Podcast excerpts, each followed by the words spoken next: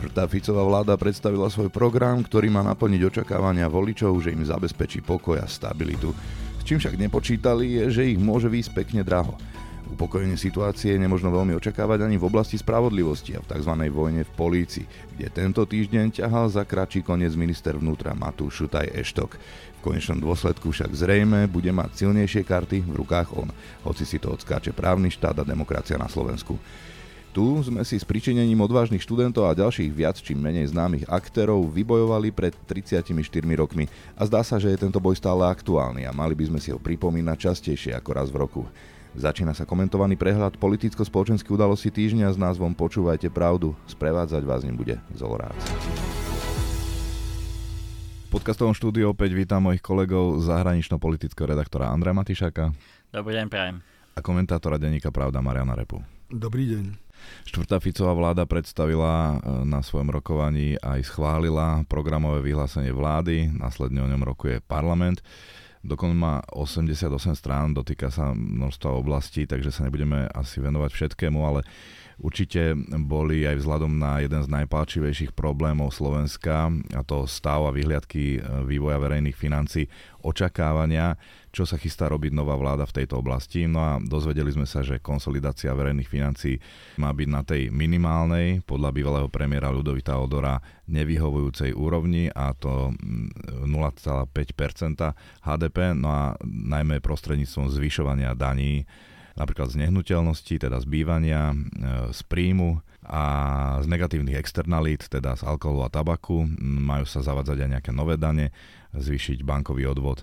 Do toho prichádza nová prognoza z dielne Európskej komisie, podľa ktorej bude mať Slovensko najhorší deficit v roku 2024 aj v roku 2025. V budúcom roku hovorí odhad o deficite 6,5%. Je teda deklarovaná snaha vlády znížiť deficit verejných financií dostatočne ambiciozná? No v podstate si si už čiastočne odpovedal. Nie, no nie je, pretože už pred voľbami ekonómovia hovorili, ak chceme zastaviť ehm, naše zadlžovanie, tak potrebujeme k tomu pristupovať oveľa razantnejšie a to minimum, ktoré všetci e, spomínali, bolo 1% a prípadne aj viac.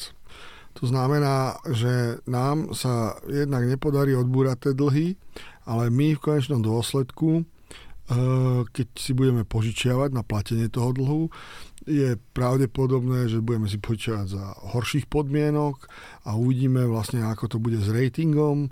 Je tiež veľmi pravdepodobné, že sa zhorší, čiže my sa dostaneme do také špirály a myslím si, že to nie je veľmi šťastné. Faktom je, že vláda si uvedomuje, že okrem 13 eh, dôchodkov a takýchto vecí, ktoré ktoré patria k niečomu, čo, čo, čo nemusela rozdávať. Pripomeňme si, že vlastne ako vznikli 13. dôchodky, vláda Roberta Fica s týmto návrhom prišla 4 dní pred voľbami v roku 2020. A následne po voľbách e, sám Robert Fico priznal, že keby toto vláda neschválila v skrátenom legislatívnom kodaní, opakujem, 4 e, dní pred voľbami, tak ten výsledok Smeru by bol oveľa, oveľa horší pre e, informáciu vtedy získal smer vyše 18%. Čiže vidíme tu, že to nebol ani systémový krok smeru, však aj predtým boli pri moci dlhé obdobie a maximálne čo zaviedli nejaký vianočný príspevok, ale nie plnohodnotný 13. dôchodok, lebo jednoducho tá krajina to nemá. Čiže to je jedna vec. Ale vidíme, že, že e, minister financí hovorí aj o potrebe nejakým spôsobom vykryť e, rozdiel medzi tým, čo budú platiť e, občania a tým, aké sú reálne náklady na energie. No a to som strašne zvedavý vlastne, akým, v akej výške to pokryjú, lebo to bude skutočne predstavať obrovskú záťaž. A teraz je otázka, ktorou cestou sa vláda vyberie. 13. dôchodok bol v roku 2020 absolútnou volebnou korupciou bez najmenších pochybností a áno, už povedal kolega, že v podstate oni vedia, čo robia. Urobili to a teraz táto krajina musí žiť s následkami ich krokov, ale samozrejme deficitu zásadným spôsobom prispeli aj mnohé, mnohé veci, ktoré schválila vláda nastúpená po, po vláde Roberta Fica, po tretej vláde Roberta Fica s pánom Matovičom a jeho atomovkami, ktoré výrazným spôsobom zasiahli samozrejme do, do toho, ako sa vyvíja verejný dlh. Takže toho pol percenta podľa toho, čo hovoria experti a sú tu aj teda tie prepočty Európskej komisie, tak to pol percenta nebude dostatočné. Na druhej strane poviem to, že možno budeme ešte radi, ak to bude aspoň toho pol percenta, lebo myslím si, že tá na jednej strane si tá vláda uvedomuje, ja s tým súhlasím, že proste niečo s tými verejnými financiami musí robiť, pretože mm, to požičiavanie na svetových finančných trhoch sa nám môže v istom momente výrazne predražiť a, a možno naozaj môže dojsť aj nejakému zníženiu ekonomického ratingu uh, Slovenska, aj keď tak ďaleko by som ešte možno nešiel. Ale sú tu jednoznačné očakávania voličov, že táto vláda im v podstate ako, a tá vláda to aj hovorí, oni chcú, aby tu bola pokoj, stabilita keď zrazu budú mať voliči pocit, že majú platiť za niečo, majú platiť viac, tak uh, si myslím, že pokoj a stabilita to budú, ale iná, tak povediac, dankovským štýlom povedané, keď to tak môžem troška odľahčiť. odľahčiť. Takže oni budú mať naozaj neľahkú úlohu nájsť rovnováhu medzi sľubmi, že vlastne všetko bude dobré a všetci sa budú mať dobré, ale bohužiaľ nežijeme úplne jednoduchých časoch a nie je to naozaj, v tomto prípade to nie je len, len vina vlády, ktorá nastúpila. Je to, je to aj problém, ktorý do istej miery zdedila. Ako hodnotíte ambíciu, deklarovanú ambíciu aj šetriť na výdavkoch? Kritici hovoria, že v tejto oblasti v programovom vyhlásení nevidia nič konkrétne. No vlastne sme sa toho už dotkli, že neviem, ako chcú šetriť, keď zároveň vrajím, druhou rukou idú rozdávať 13. dôchodky, tak eh, necháme sa prekvapiť, aké budú konkrétne opatrenia. Bude zaujímavé sledovať aj. Nájsť rovnováhu medzi tým bude jednoducho extrémne, extrémne zložité. Pri ich politických prioritách. Ďalšou oblasťou, ktorá neušla pozornosti verejnosti je oblasť spravodlivosti. Deklarovaný zámer napríklad znižovanie trestov za korupciu či explicitné podriadenie špeciálnej prokuratúry e, tej generálnej. Chcú robiť zmeny v súdnej mape. Tak je to nepochybne zvláštne, keď niekto chce znižovať tresty za korupciu, argumentujúc tým, že sú preplnené naše väznice to, to mi prišiel taký skutočne až detinský argument, že my ich nemáme kde dávať. Ja mám skôr pocit, že nevidím nejaké extrémne veľké množstvo ľudí, ktorí by za tú korupciu išli. To je, to je skôr problém, že my tu všade len prenikajú informácie, že tu korupcia, tam korupcia, a, ale poviem to český skutek utek. Ako. Takže ne, celkom dobre nerozumiem, čo očakávajú od tohto kroku, že sa tresty budú znižovať. Skôr, čo je tu problém, aby sa tie mnohé kauzy dotiahli do konca. No a takýmto spôsobom to navodzuje dojem, že vlastne tá vláda ako keby ktorá sama, jej predstaviteľia sú v mnohých ešte kauzách, ktoré prebiehajú e, namočení, ako keby si preventívne pripravovali predpolie, aby by náhodou došlo na, na, na najhoršie, aby sa ich to dotklo čo, čo najmenej. A možno to naozaj vyzerá aj tak, že mm, to, čo niektorí ľudia naznačujú, že je to aj odkaz tým ľuďom, ktorí už sú vyšetrovaní, že veď sa nebojte, postaráme sa o vás. No tak v najhorším prípade vás čaká nejaká podmienka alebo nejaký náramoček na nohu a môžete si ďalej žiť svoje pokojné životy.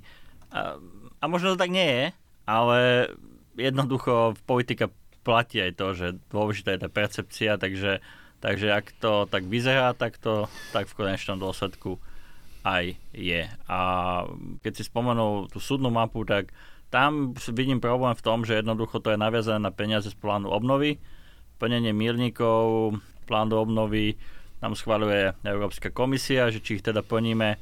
A akékoľvek zásadné zásahy by sme museli vyrokovať alebo sa môže stať to, že prídeme o čas peňazí. Takže akékoľvek sú úvahy o týchto veciach, opäť bude to asi oveľa zložitejšie ako ste, ak sa hovorí, papier znesie všetko a v tom 88 stranovom dokumente sa skutočne nájde všetko. Mňa asi najviac pobavilo to, že väčšina médií mala titulky typu, že dokument je o dôchodkoch a o medveďoch, takže skutočne sa tam zmestilo úplne všetko. A to, že, je, že explicitne sa hovorí v programovom vyhlásení o medveďoch, bez ohľadu na to, či si myslím, že je to problém väčší alebo menší, je povedzme si pravdu smiešne. Ak to vnímajú ako problém, a explicitne si to dávať do programového vyhlásenia znamená len jednu vec, že táto vláda ďalej vedie predvolebnú kampaň, ktorá bude pravdepodobne permanentná.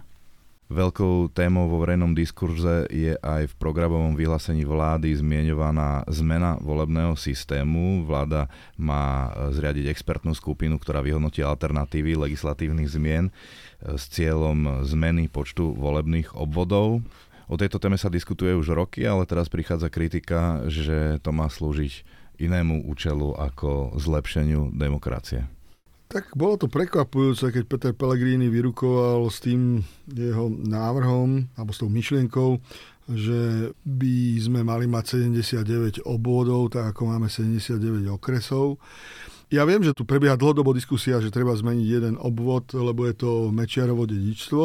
O tom sa už vlastne hovorí 25 rokov, kontinuálne. A hneď prvá mm, Zurindová vláda to chcela zmeniť, ale zostalo len pri slovách. Lenže takýmto spôsobom, ako to hovorí pán Pellegrini, neviem, či by to celkom dobre dopadlo. Už len z toho dôvodu, že každý okres je iný. Máme okres ako Prešov, alebo Nitra, Žilina, ktoré majú viac ako 150 tisíc obyvateľov, dokonca 170 má, tuším, Prešov. No a potom sú tam také okresy typu Medzilaborce, čo majú 11 tisíc, alebo Turčianske teplice 15 tisíc. Čiže tu by e, ako prvý krok musel nastať, že by sa volebné obvody nejakým spôsobom prekreslili. No a to je, to je práve E, problém veľmi starého dáta v Amerike, už pred 200 rokmi to riešili, volá sa to gerrymandering, e, prekreslovanie, prekreslovanie tých hraníc podľa toho, ako to komu vyhovuje.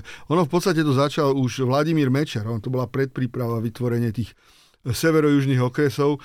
Ono išlo o to, aby maďarská menšina, teoreticky, ak by bola teda väčšinová voľba, tak e, by Maďari boli prehlasovaní v tých severojužných okresoch, ktoré povznikali na juhu Slovenska.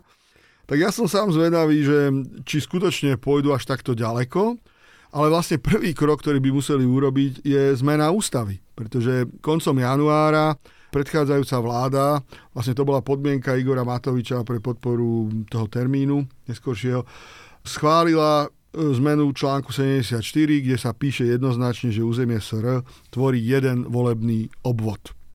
No tak teraz je otázka, či v prvom kroku nájdú e, tých potrebných e, viac ako 90 hlasov.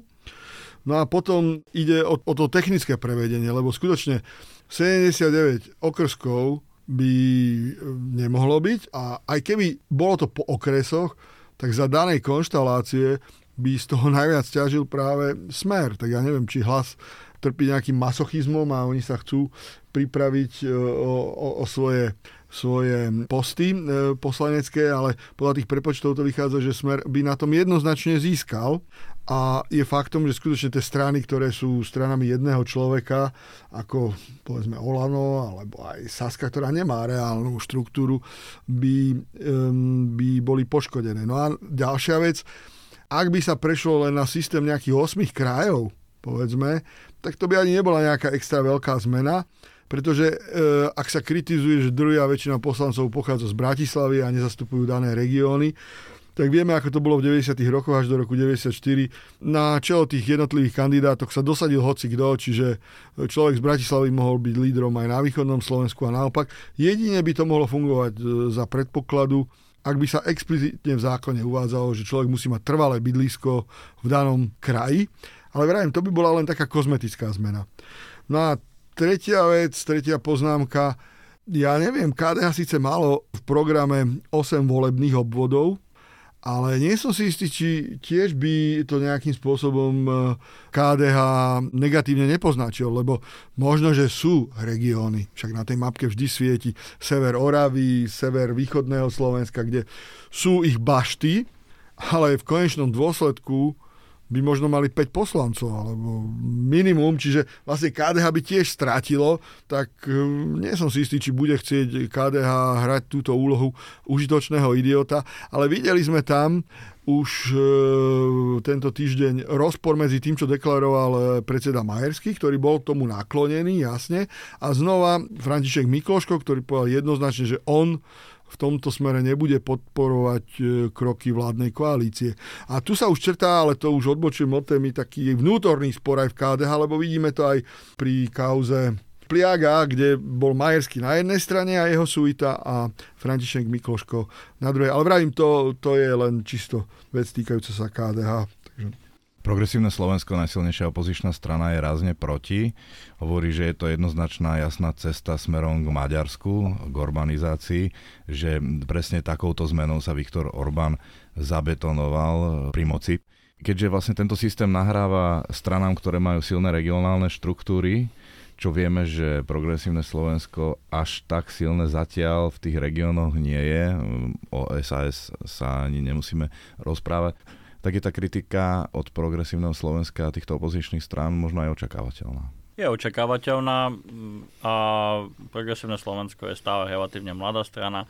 Na druhej strane treba povedať, že pokiaľ teda viem, oni majú naozaj, snažia sa ísť aj do tých regiónov a myslím, že pokiaľ sa nemývim, tak skutočne majú organizácie vo všetkých okresoch Slovenska, čiže nie je to, nie je to napríklad tá Saska, ktorá, ktorá vynecháva v zásade do veľkej miery vynecháva, pokiaľ tam vyslovene nie sú nejakí nadšenci, vynecháva menšie sídla, uh, vidieckejšiu krajinu a, mm, alebo Oľano, ktoré proste takisto je naviazané na, na pár ľudí v konečnom dôsledku a ostatných pozbierajú na schodoch, ako dobre vieme.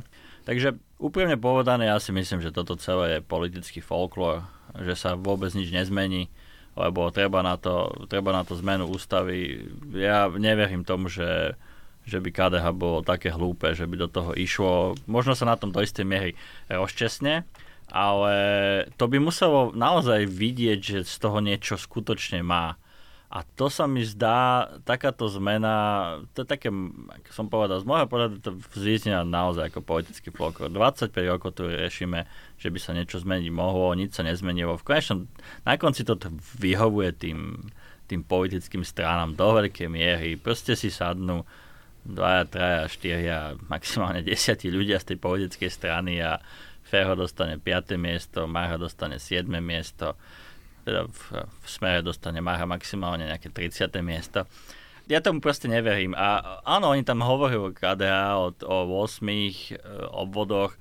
Takto, 79 obvodov je úprimne blbosť. Úplná blbosť, hej.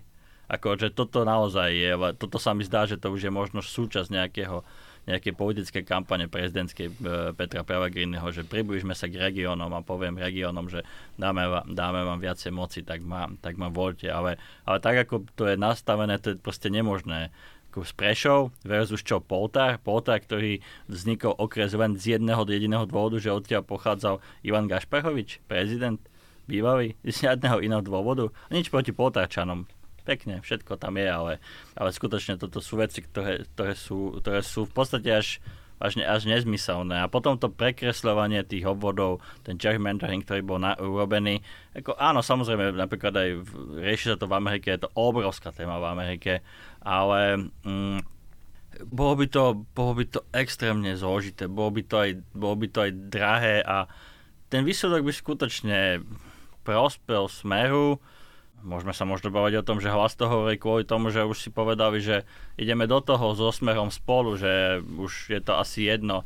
Aj tak na konci týchto 4 rokov už nastane nejaká fúzia a budeme sa mať my dobre. Ale aj tak, ako ja osobne to, to dávam tak nástvo, že ja neverím, že počas tohto volebného obdobia sa nájde 90 hlasov na takúto zásadnú zmenu volebného systému. Áno, ale Nezabúdajme, že KDH už raz splnilo svoju funkciu v roku 2014, keď sa hlasovalo o ústavnom zákone o manželskom zväzku, ktorý je definovaný ako zväzok muža a ženy.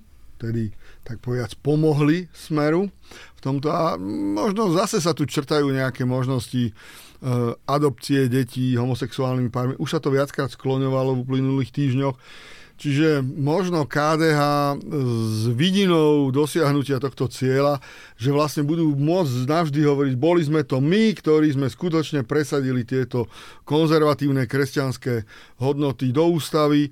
Možno tam zvíťazí aj um, takáto predstava, ale tiež si nemyslím, že by to, že by to bolo natoľko reálne, ale nechajme sa prekvapiť. Ja som robil rozhovor s Ivanom Štefancom, europoslancom za KDH, ktorý je pomerne podstatná postava politická KDH a pýtal som sa ho na toto, ako sme to nazvali, kurizovanie smeru KDH a on ho absolútne jednoznačne odmietol.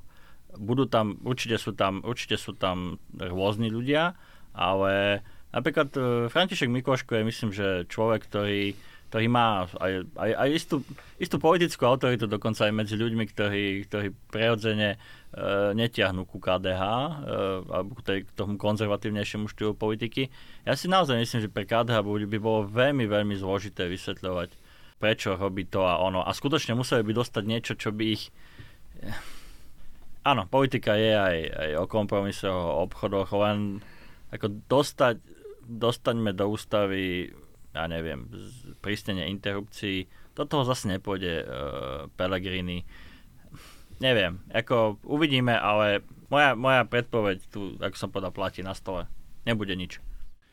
Ďalšou oblasťou, o ktorej sa diskutuje, je oblasť médií a rozdelenie RTVS e, na dve nezávislé verejnoprávne mediálne inštitúcie, ktoré má posilniť verejnoprávnosť RTVS. To sa tiež uvádza v programovom vyhlásení vlády v časti venovanej kultúrnej politike. E, zároveň vidíme prístup vlády k Niektorým médiám úrad vlády preveruje akreditáciu všetkých médií. Predmetom skúmania je, že či informujú pravdivo a Robert Fico už pred závermi tohto šetrenia hovorí o tom, že niektoré médiá túto zákonnú podmienku fungovania médií nesplnia. Hovorí sa teda o televízii Markíza, denníku N, aktualitách a denníku ZME, kde im už teraz vlastne obmedzujú prístup, nedostali akreditáciu na snem Smeru, ktorý majú 17. novembra Myslíte si teda, že zakážu vstup konšpiračným webom či flašikovmu e-reportu na úrad vlády? Tak neviem, ale v každom prípade je škandalozné, ak vláda vôbec takýmto spôsobom uvažuje o nejakom sortírovaní médií na také alebo onaké. Jednoducho vláda by mala umožniť všetkým médiám prístup na úrad vlády, pretože oni informujú o jej činnosti. To, to, mi, to mi príde ako úplne základný elementárny predpoklad. Niečo o čom by som asi pred niekoľkými mesiacmi ani neuvažoval, že tento problém môžeme riešiť. Takže to som skutočne zvedavý, ako to nakoniec skončí. A to by znamenalo otvorenú vojnu s médiami a ja neviem, či skutočne Robert Fico to chce. Vieme, že on nikdy nebol veľký priateľ slovenských médií. V roku 2016 na začiatku sa tak ako uh, javil, že chce byť ústretovejší ale e, jeho vzťahy boli vždy nápeté, ale toto by už prekročilo akúkoľvek, e, myslím si, únosnú mieru. A pokiaľ ide o tú RTVS, no tak to, o čom už tak povediac e, v rábce si čvírikali, že toto je ich zámer, tak zdá sa, že tento zámer bude naplnený, aj keď tam sú ešte nejaké iné vety. A e, mňa len pobavil to, to, to zdôvodnenie, že verejnoprávne médiá musia zabezpečovať nezávislú a objektívnu žurnalistiku. No už tak, ak e, budú znova nejaké konkurzy na nového šéfa STV a nového šéfa alebo šéfku slovenského rozhlasu, tak skutočne chcem vidieť, do akej miery potom bude to ehm, spravodajstvo objektívne a nezávislé, lebo predpokladám, že tam skutočne bude vybratá persona, ktorá bude veľmi loajálna voči tejto vládnej moci. Pritom treba však povedať jednu vec. Cestu smeru k tomuto e, vydláždila Saska v minulosti, lebo tá vlastne vstupovala vo voľbách v roku 2010 s programom zjednotenia STV a SRO a vlastne už vtedy to bolo účelové, lebo sa potrebovali zbaviť Štefana Nižňanského, to je jedna vec. Čiže teraz vlastne ten istý postup využíva Smer, len v opačnom garde. No a druhá vec, Saska presadzovala zrušenie koncesionárskych poplatkov. To im vtedy nevyšlo, ale to sa nakoniec podarilo tento rok e, vo februári. Prešiel zákon, ktorým sa e, poplatky rušia. No a tu si myslím sa stala kardinálna chyba, lebo to tak povediac na striebornom podnose naservírovali ďalšej vládnej moci verejnoprávnu televíziu a rozhlas a tu sa práve ukazuje ten taký, by som povedal, až fach idiotizmus saskárov, ktorí sú úzko zameraní na nejaké svoje excelovské tabulky a vnímajú všetko len cesto a nevidia tak povediac trochu za roh, lebo e, keby sa ten poplatok kontinuálne zvyšovalo infláciu z, toho 4, z tých 4 eur 60 alebo tak nejak bol. Každý rok povedzme o nejaké euro. Dnes by už nikto nemal problém s tým, že sa platí 10 eur za verejnoprávnu televíziu a rozhlas. Lenže ak by to malo nastať teraz skokovo, že povedať ľuďom, že vážení budete platiť 10 eur, no tak to by vyvolalo vlnu nevôle a politici zase v tomto smere SAS predstaviteľia SAS sa správali populisticky, že zrušíme to. No lenže vláda má teda garantovať RTVS, že aby bola finančne nezávislá a má dostávať RTVS príspevok v výške 0,7% HDP. Ale vieme, že to je stále málo. Oni budú stále potrebovať peniaze a takto tá RTVS je úplne v rukách e, vládnej moci. Čiže tu hrozí, že z verejnoprávnej inštitúcie sa stane v skutočnosti štátna televízia, ktorá bude hlásnou trúbou tej, tej danej moci a to sme videli v Polsku, v Maďarsku a myslím si, že to je veľmi nebezpečné táto cesta. Je to jednoznačne obrovský problém. To, akým spôsobom Robert Fico zautočil na čas médií, vo svojom Facebookovom videu spomenul aj pravdu, aj keď ju teda ešte nezaradil medzi tie štyri médiá, ktoré ktorých akreditáciu preverujú. Neviem teda, čo preverujú a s čím prídu. Naozaj sa čaká na ten budúci týždeň, že či kolegovia z týchto médií ich pustia na úrad vlády.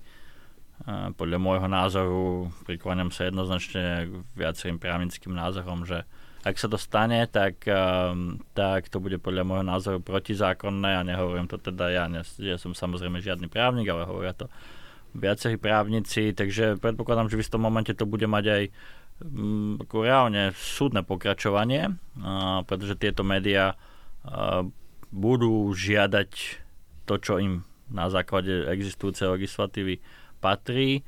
Vidíme tu ale aj snahu jednoznačne ich zastrašiť. Majú sa pozrieť na financovanie, financovanie týchto médií, čo sa týka napríklad reklamy zo, zo štátnych peňazí, respektíve z organizácií, ktoré sú nejako naviazané na štátny rozpočet.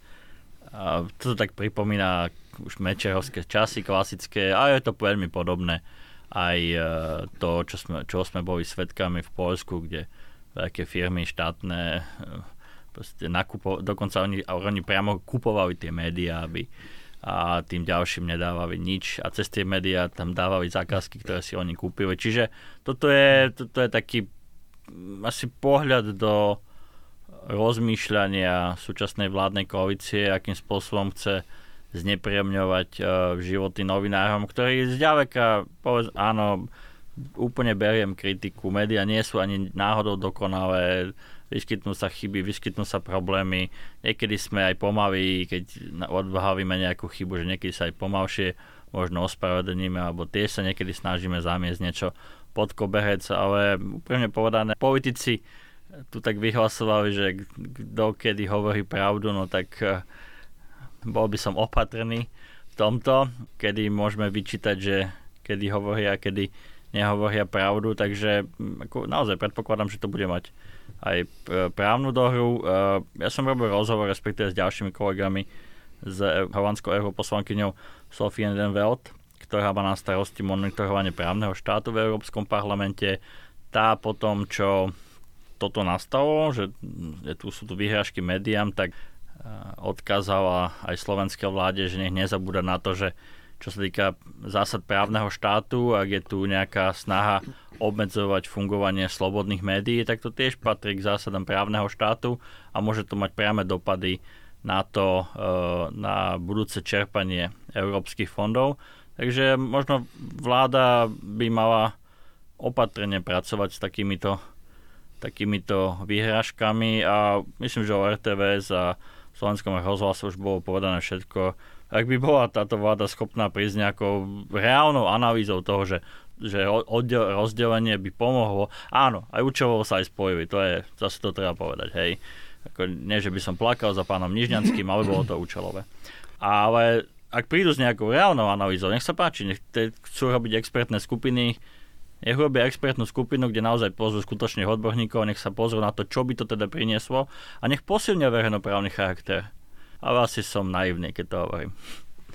Ja len malý doplnok, keď sa tu hovorilo o tom, že budú preverovať pravdu, tak prvá asociácia, ktorá sa mi vybavila v hlave, bolo to Orvelovské ministerstvo pravdy. To už zaváňa, to už zaváňa takýmito metodami, že my budeme mať nejaký recept na to, čo je pravda a čo nie je pravda, to je, to je skutočne niečo začiarov absolútne. A ukazuje to na spôsob uvažovania tých ľudí.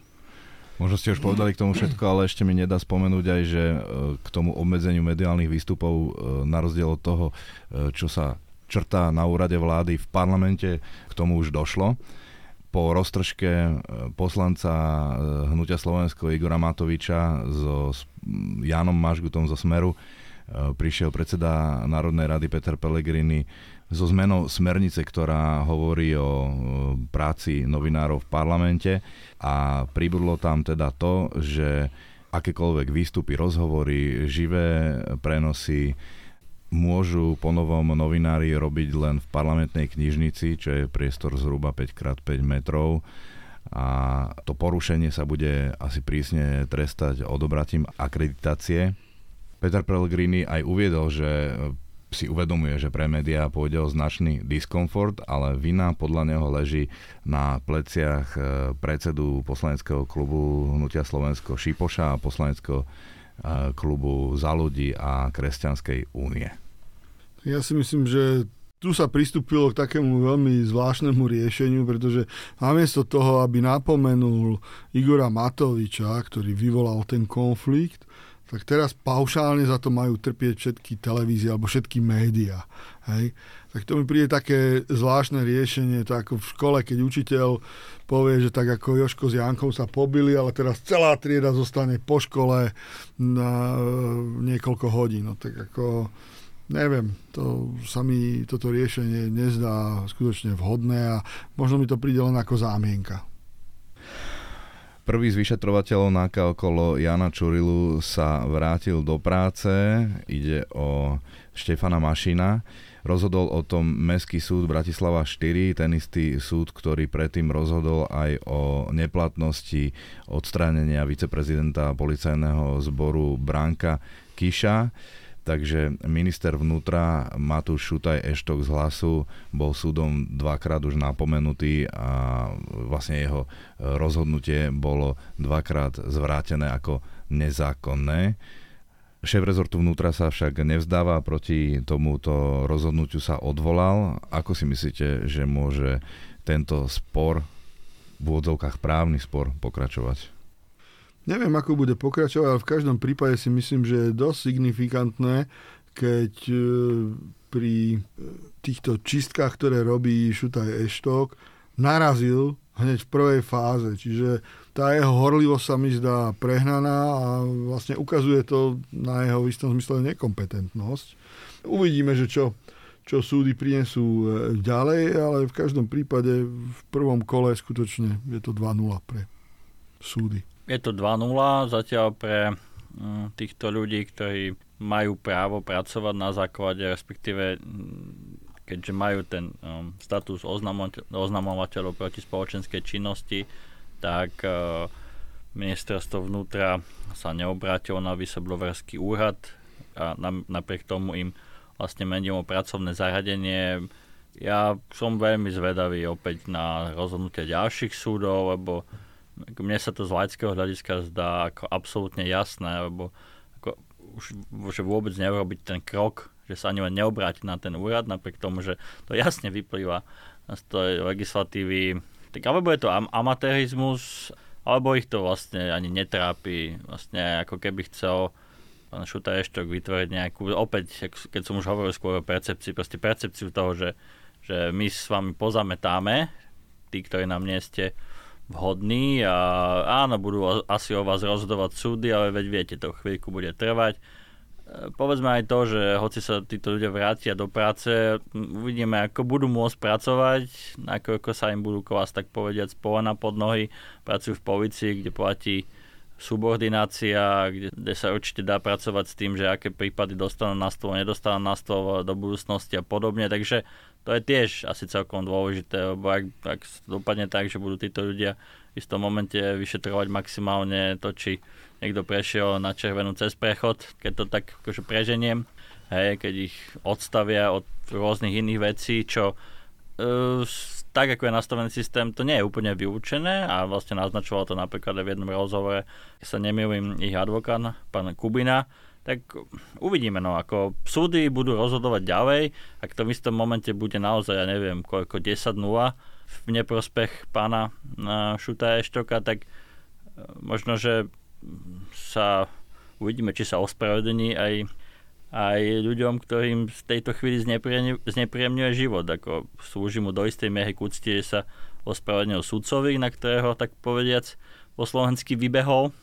Ale ako to dopadne, uvidíme. Nahrávame tento náš podcast vo štvrtok, pretože v piatok je 17. novembra, je 34 rokov od tejto dôležitej udalosti v histórii Slovenska. Nezachytil som nejakú akciu, ktorú by pri tejto príležitosti e, organizovala vláda, pripravovala vláda, ale za to opozícia pripravuje e, veľkú spomienkovú, e, veľké spomienkové podujatie na námestí SMP v Bratislave, ktoré by vlastne sa mohlo pretaviť aj do nejakého istého protestu proti tým krokom, o ktorých sme hovorili, alebo sa milím? Smer má snem na to tiež netreba zabúdať, tak neviem, možno si chce pripomenúť tieto dôležité udalosti v dejinách Československa a Slovenska. Takže uvidíme. Áno, opozícia zvoláva nejaké, nejakú akciu. Ja som sa pravdu povedať rozprával s niektorými predstaviteľmi opozície a boli trošku aj skeptické, má byť nejaké škaredé počasie, takže Ehm, neviem, nakoľko sa toto pretaví do už takého zásadného nejakého protestu voči vláde. Majú tu byť aj naozaj spomienkové, ako reálne spomienkové akcie ľudí, ktorí aj sa zapojili do tohto. Takže myslím, že tých treba podporiť, lebo už to je naozaj tých 34 rokov. Niektorí títo ľudia, ktorí nám vtedy vybojovali slobodu, už ani nie sú medzi nami. Možno, že si ich málo málo pripomíname a nebolo to úplne ľahké, nikto nevedel 17. ani 18. 19. že ako bude komunistická moc reagovať. Boli to odvážne činy a, a bolo by dobre, keby sme si ich pripomínali možno aj častejšie ako len raz za rok.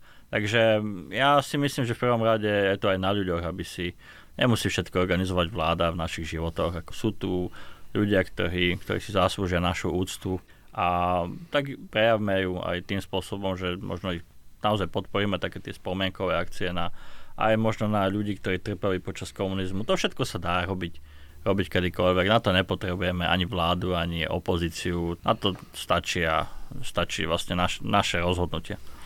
Súhlasím, čo povedal Andrej a hlavne ide o tú mladú generáciu, pretože z našej perspektívy, čo sme boli, síce mladí, ale na tých námestiach je to niečo úplne iné. My to máme tak povedať zažité ale tí mladí ľudia vlastne už mnohí ani netušia, čo bol 17. november a o tom svedčia aj rôzne také videá, ktoré kolujú.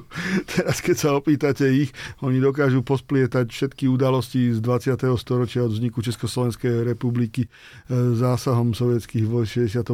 a so 17. novembrom. Čiže je to také smutné, že vlastne tí mladí absolútne nemajú ani elementárnu znalosť, netvrdím, že všetci, ale obávam sa, že, že je, je, to, je to vo veľkej časti populácie, takže akákoľvek pripomienka pomáha aj im uvedomiť si, že za akých okolností sa tu zmenil režim a vlastne čomu vďačíme dnes, že môžu kľudne ísť tu na cez hranicu na bicykli bez toho, aby e, so stiahnutým žalúdkom prechádzali tú hranicu. Lebo ja sa priznám, ja som prechádzal tú hranicu ešte do roku 2004 so stiahnutým žalúdkom, lebo som nikdy nevedel, že čo, čo môže nastať. Takže toto je jedna z takých drobností, ktoré už oni nepoznajú.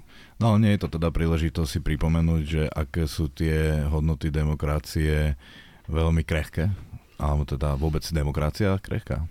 Nepochybne áno. Určite áno. 365 dní v roku si ich môžeme pripomínať. Toľko e, komentátor denníka Pravda Marian Repa.